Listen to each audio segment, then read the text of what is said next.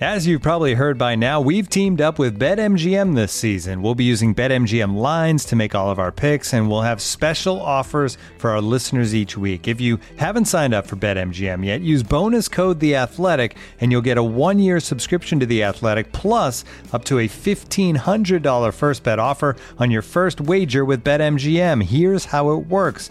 Download the BetMGM app and sign up using bonus code The Athletic. Make your first deposit of at least $10. Place your first bet on any game and claim your voucher for a one year subscription to The Athletic.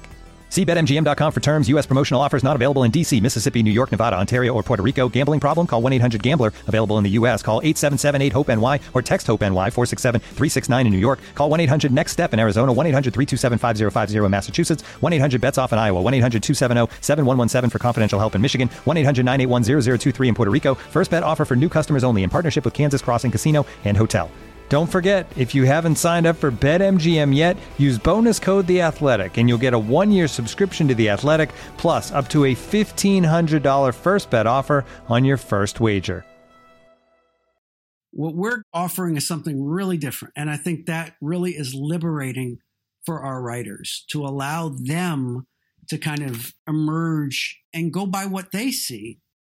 Trust your eyes. What are your eyes telling you? Would you look at a game what are you seeing? Trust them. And you can write stories off of that. It takes a while, but they start to trust their eyes and they start to trust what they think is happening, you know, and that makes all the difference in the world. And they can speak authoritatively about the team they covered, about the team they covered because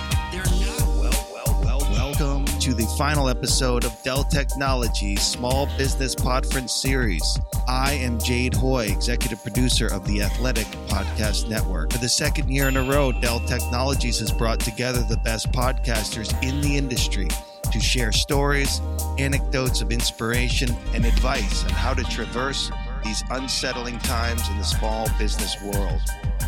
In episodes one and two, the Athletics co founders Alex Mather and Adam Hansmann brought us through the birth and development of a simple idea, which was to serve sports fans with exceptional journalism in a wide variety of sports that other outlets were increasingly unwilling to support. We don't ask for permission to do things here. That's an important aspect to our culture. If you want to do something, I don't want to hear about it. Just go do it.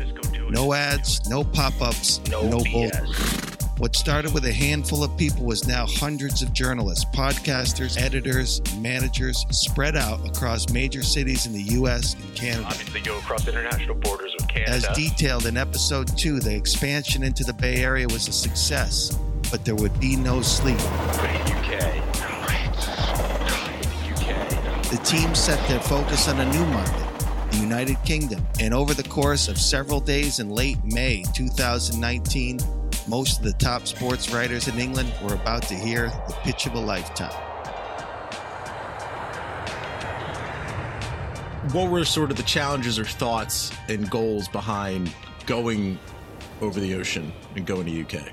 We had always pegged the UK as a country where we wanted to cover the Premier League. We wanted to do it at some point. Alex Mather, co founder, CEO of The Athletic. I think something clicked for us in 2019 where we said the only time to hire journalists is in the off season. It looks like in 2020 there's a Euros tournament in the summer taking up the off season. Little did we know that there wouldn't be a Euros 2020 in 2020. But uh, we we thought that 2019 was probably our our best shot at recruiting and so we had a board meeting and we basically said, we're going to invest X million dollars and we're going to go over to the UK and we're going to hire as many great people as we can. We're going to understand what garden leave is and notice periods and all that stuff that make hiring in the UK quite complicated. But within 108 days, we went from board approval to launch. I'm Adam Hansmann, co founder and president of The Athletic sounds insane even to think back 108 days to go and launch in a new country with i think we had 50 people at launch. Everything we'd learned in the us was you know launching new york and you have a 15 person staff. And so it's sort of you know triple quadruple the size of anything we had done stateside. The good news is we had a couple folks that we had retained that knew the talent it was really just a question of could we go in, convince a bunch of the best sports journalists in the UK to buy into this thing. I'm Akil Nambiar. I am the GM of content strategy and analytics. It's funny, before I joined The Athletic, I actually took a month long trip in Europe and the UK. And I would like read papers, I'd kind of understand what was happening there. And I remember telling Adam and Alex, I feel like my itch isn't scratched as a as a fan there. There's something that's still left to be desired. And a few months later, Ed Malyon, who is now our director of content strategy and analytics, he actually messaged Alex and said, I would love to just chat. 2018, we were really focused on doing things well in North America. 2019 comes around and Adam and Alex were like, let's think about the UK. What would it mean for us to go over there? And it was myself and George Qureshi, who was our soccer editor at the time. We got on the phone with Ed and I remember texting George and I was like, this guy's instinct is spot on. Like he just knows what will make this business work. And from there, we embarked on a, a week long, just crazy trip where uh, we met with a majority of the writers that we ended up ha- hiring now.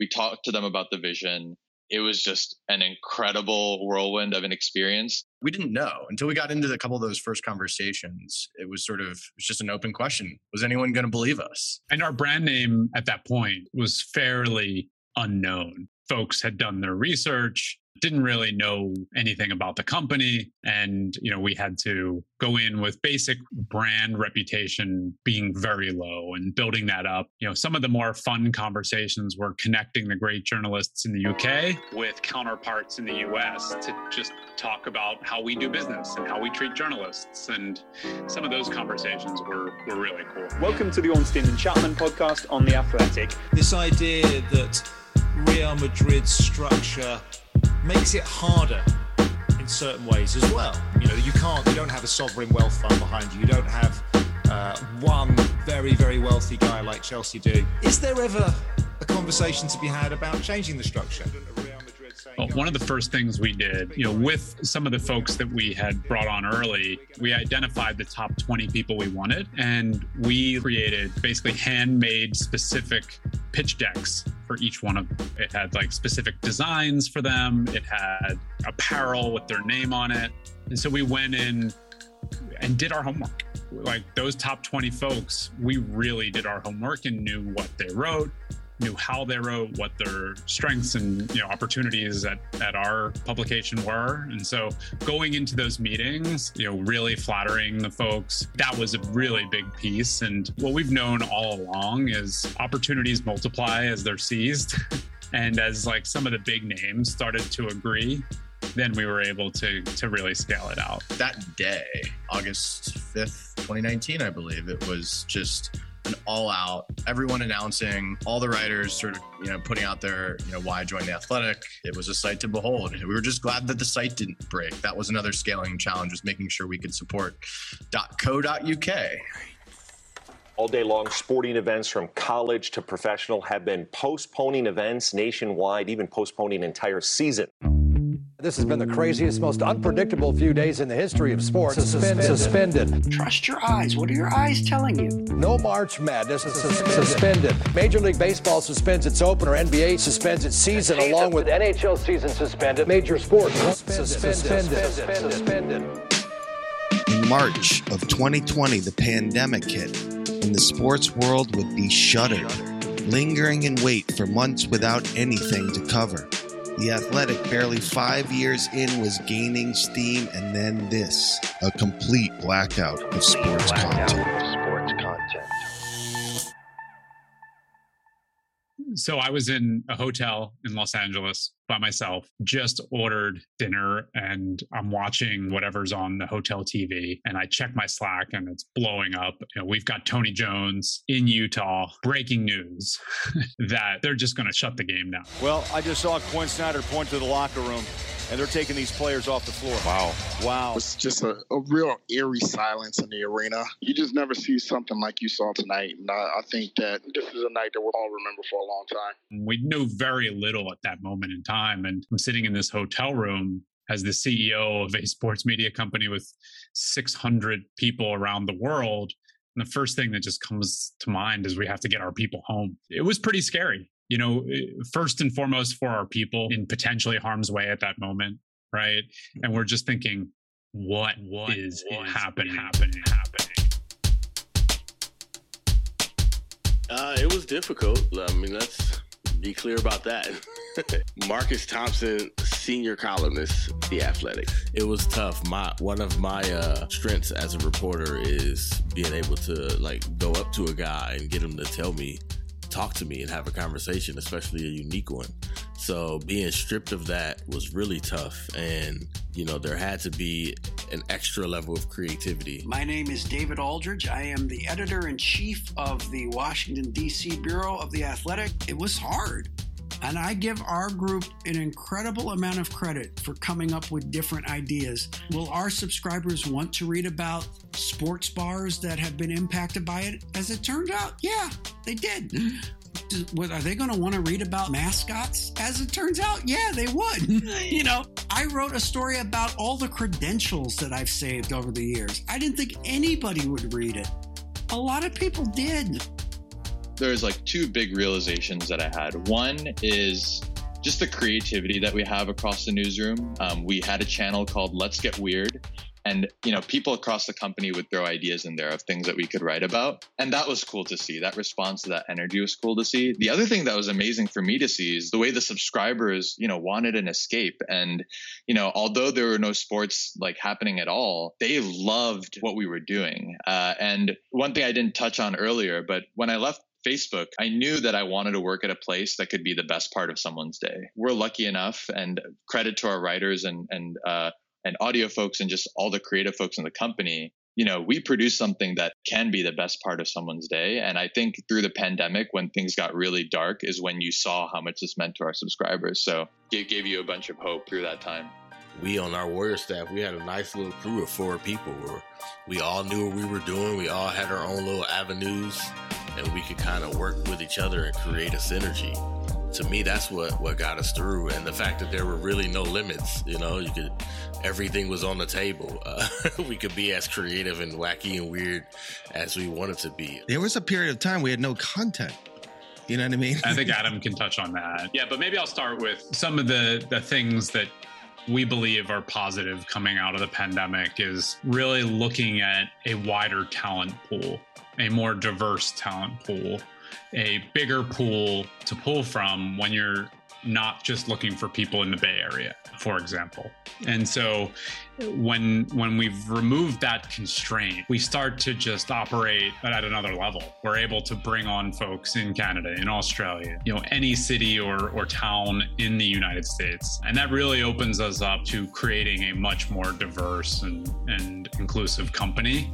Uh, you know, with that comes challenges, right? With that comes communication challenges, especially for a startup. We're not a company with 25 years of momentum, right? The the sort of the serendipity of like you know early day startups, two people chatting in an elevator and suddenly you've got a feature idea. I think that's the challenge going forward is how do you marry some of those really amazing aspects of a um, geographically uh, disparate employee base, you know, with really collaborative, conducive behaviors. And that that's like the best companies in the world are going to figure that out. And so, you know, challenge accepted on our side for sure. I went to my first live sporting event last night for the first time since 2019 and you just remember that feeling and i think a lot of people are going to experience that over the, the, upcoming summer and fall and what we used to say fall in love with the sports page again is sort of fall in love with sports again and the games aren't the same like we'll, we can admit that without fans and seats um, but you know that interest isn't going away going away going away going away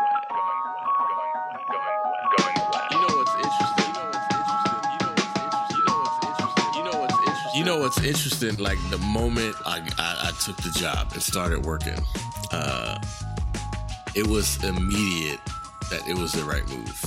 Like there really was no period of uncertainty. Period of uncertainty.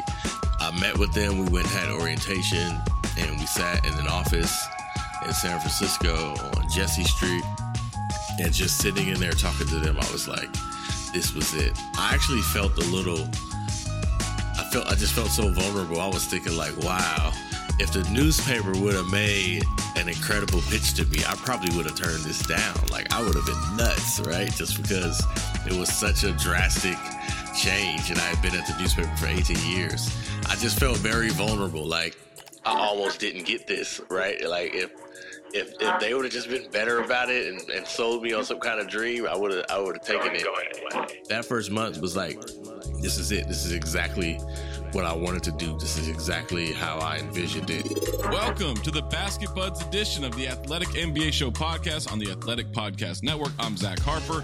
Dave DeForest here. Javon Edwards is here. Jake I think for me, there were a couple of things. One, it was people that I trusted, and then just a lot of people I knew and respected were signing up and and getting hired to be a part of the Athletic and the prevailing thought from people I knew who already worked there was this place is supportive in a way that no other place they've worked at is supportive. And to me, it was kind of the opposite of most places I had been before because a lot of those situations were toxic and this one felt like it was going to be supportive and that was just different to me. I'll put our group against anybody. Anybody's. Any newspaper, any TV network, I'll put our group against anybody. There's just so much content. You know, we've, we've got these really talented people that are writing about all these all these teams and all these leagues and you can't keep up with it. And that's why it's going to work.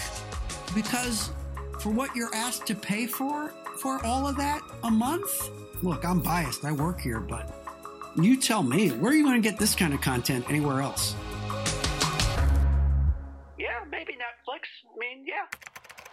Anthony slater warriors writer at the athletic bay area I remember very early on in the athletic being like, you know what? I can just marinate. I can sit in the locker room pregame. Yeah, all the other beat writers can go run back to their computers. No, I got to get in the locker room. I got to go try to get extra stuff. Postgame, I can wait as long as I want. If I have to not turn in a story till until the morning, it's okay with them as long as it's a good story because there is no deadline. And like, deadline is just kind of like a word that gets thrown around in the difference between print and and online, but it it's like a it's like a lifestyle change. It made my work better and my life just just a lot easier to be honest. When you had in your mind what the athletic could be and c- compare that to what it is now, what are some of the big differences or, and also what are some of the values that you you've held true to with the company that you wanted it to be? It's a really good question. It's a it's something that we think about a lot some of the things that are similar to what we have talked about is great people, high quality journalism, great user experience, few, if any, ads, and a product that really serves a specific sports fan that I talked about. Right now, sort of on the on the edges is where it's very different. I think Adam and I started the the company thinking it would be primarily like 538 538 meets Grantland. That was it. I, I, don't think we appreciated at the time news breaking, investigative reporting, or just the sort of quiet excellence of a, of a beat reporter who knows everything about their team, right? I don't think those things were internalized in 2016. That took years and years of us getting to know what makes the best sports writers in the world tick yeah, one thing I'm I'm really proud that we've never compromised on quality. I think that's just in our DNA as founders, as sports fans, that like we know when something doesn't meet that bar. And I think the the evolution has really been kind of what Alex was saying. Like not only do we listen to our customers, we listen to the people that are, you know, ultimately serving those customers, which in our case is a team of journalists who are coming from these you know other publications where they're just miserable and they're not doing good work. And just in a life principle when you do something that you love and that you're proud of like chances are others are gonna find it attractive and interesting. And like we've never been a tops down place of like here's what excellent reporting looks like or here's what a good story looks like. We've sort of just known how to like spot quality and and quality people more importantly and and really embrace that. Yeah i definitely did not anticipate we'd be as big as we have grown as quickly as we've as we've grown. Um, but you just learn how to scale into that. Still learning most importantly